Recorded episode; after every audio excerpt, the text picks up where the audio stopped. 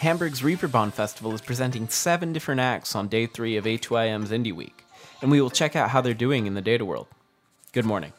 It's Rutger here at Chartmetric with your three minute data dump, where we upload charts, artists, and playlists into your brain so you can stay up in the latest in the music data world. This is your data dump for Thursday, June 20th, 2019.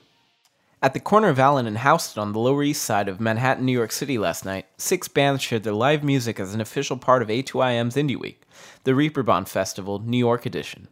Based around the entertainment and red light district in Hamburg, Germany since 2006, the Reeperbahn Festival will be putting on more than 900 events in the area this September with international artists of all genres, in addition to a conference for music and related industry professionals. In the 7:30 to 8 p.m. slot was Winnipeg, Canada's Yes We Mystic, with their melodic and experimental indie rock sound. With 7,000 Spotify monthly listeners and their top four listener cities being Toronto, Winnipeg, Vancouver, and Montreal, they have obviously created a stir in their home country very effectively.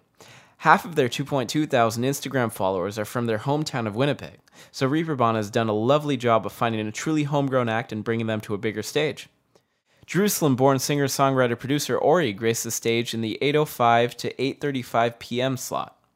Using original looping samples of his own voice and instrumentation, he's got over 10,000 monthly listeners, and his 2017 single, Black Book, is currently on the Austin 100 playlist from NPR Music and the official South by Southwest 2019 playlist, where he played two official sets this past March.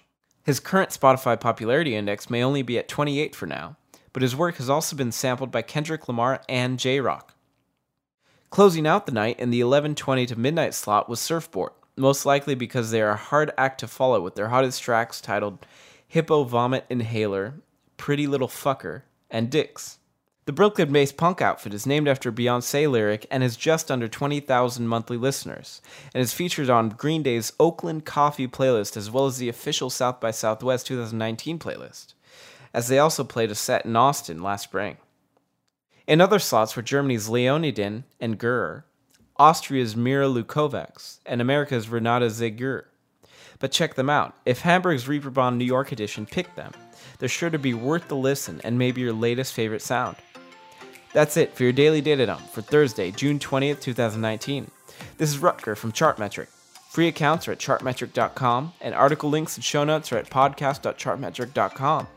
Happy Thursday, and we'll see you tomorrow.